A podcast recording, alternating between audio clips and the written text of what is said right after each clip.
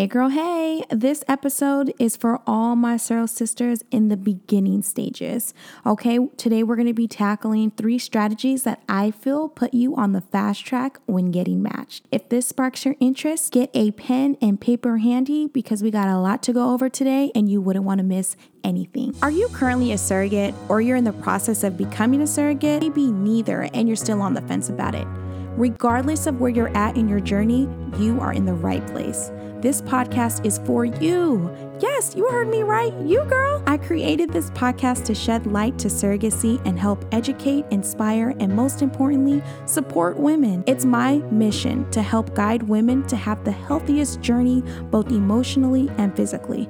I'm sure we can all agree as mamas, we always take care of others. But here, I'm gonna take care of you. I got you. If this sounds like you, turn up the volume, grab that coffee, that tea, heck, even that wine, and let's get started. I'm your host, Vanessa Clemens, and you're listening to Confessions of a Woman.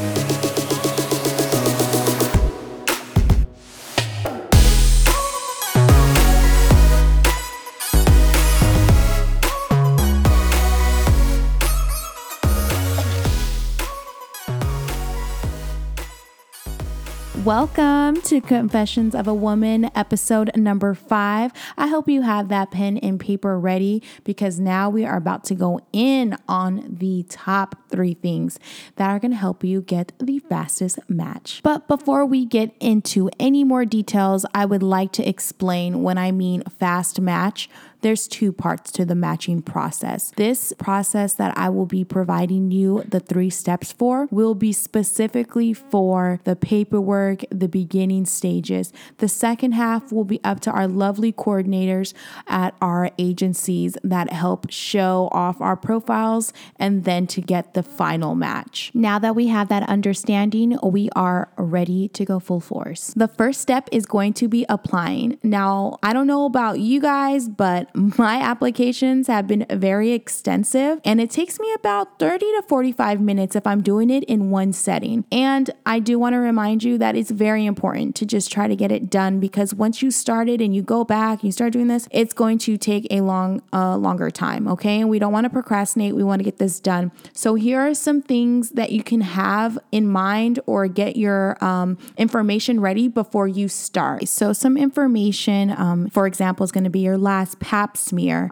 also your children's birth date, but it's also the height and weight in which they were born as well. The general reason of why you want to become a surrogate. So if you jot those things down, and you could probably save you some time in that process. Also making sure that you have 5 to 10 photos. Selfies are always great. Ladies, I'm the first one to hype up any woman on a photo. Like, yes, queen, get that. Put that filter on. Yes, per usual, period. Nobody's doing it like you, girl. But this case, we're going to hold off on that, okay? And we are going to provide agencies with full body pictures, a variety of your children.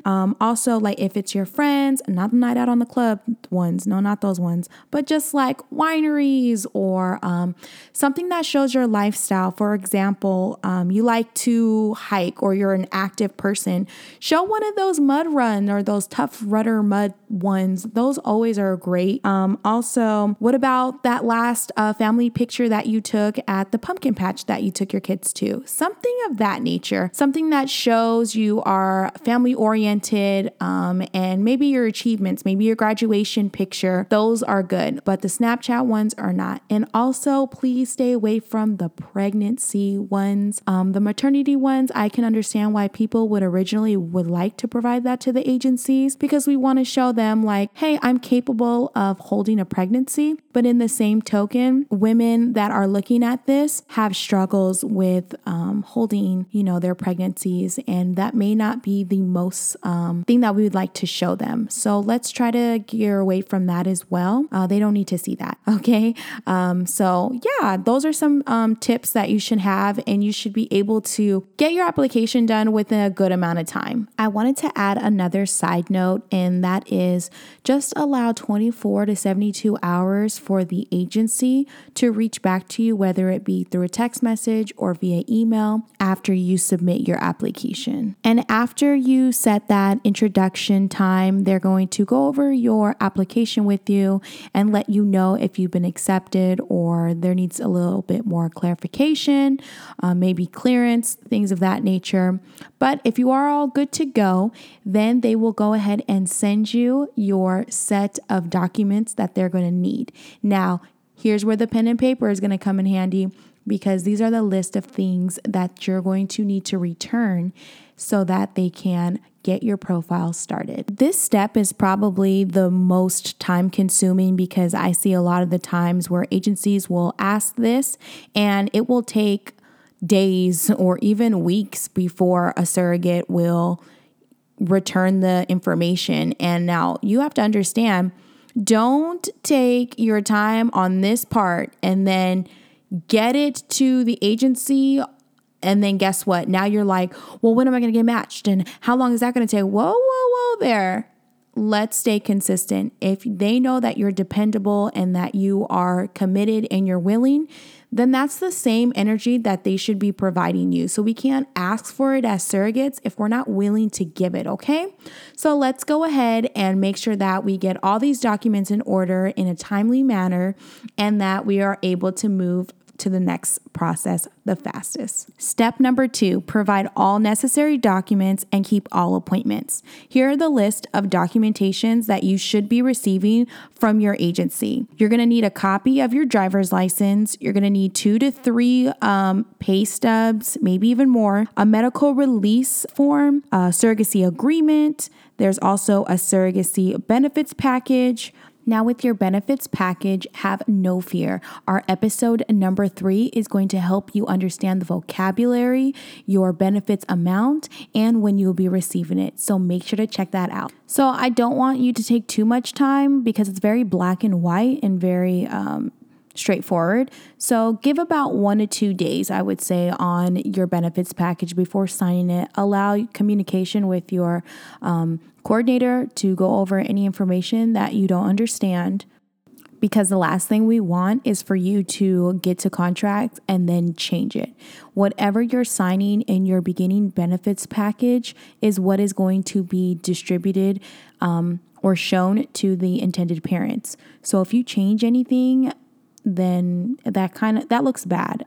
So we want to make sure that we understand and make those adjustments and changes at the beginning. And not that I'm saying that changes in contracts are bad. It's just amount wise. Like, for example, the wording in certain areas within your contract may change, but as far as the amount, it wouldn't. Does that make sense? Hopefully it does. I'm sorry if I confuse you. But moving forward in providing the list of documentation that you will be needing, there's also emergency contact, background check disclosure, so things like that. Also, with the medical release form, they may not give you that because they expect you to obtain your medical records, and that can be quite a hassle. I mean, I've given birth at 2 or 3 different hospitals now with all my surrogate pregnancies, so that would be a lot. So that's always great to, when you're making your decision on what agency you choose, how they obtain the medical records. That can save you time, money. And just like with my experience working at a surrogacy agency requesting those documents,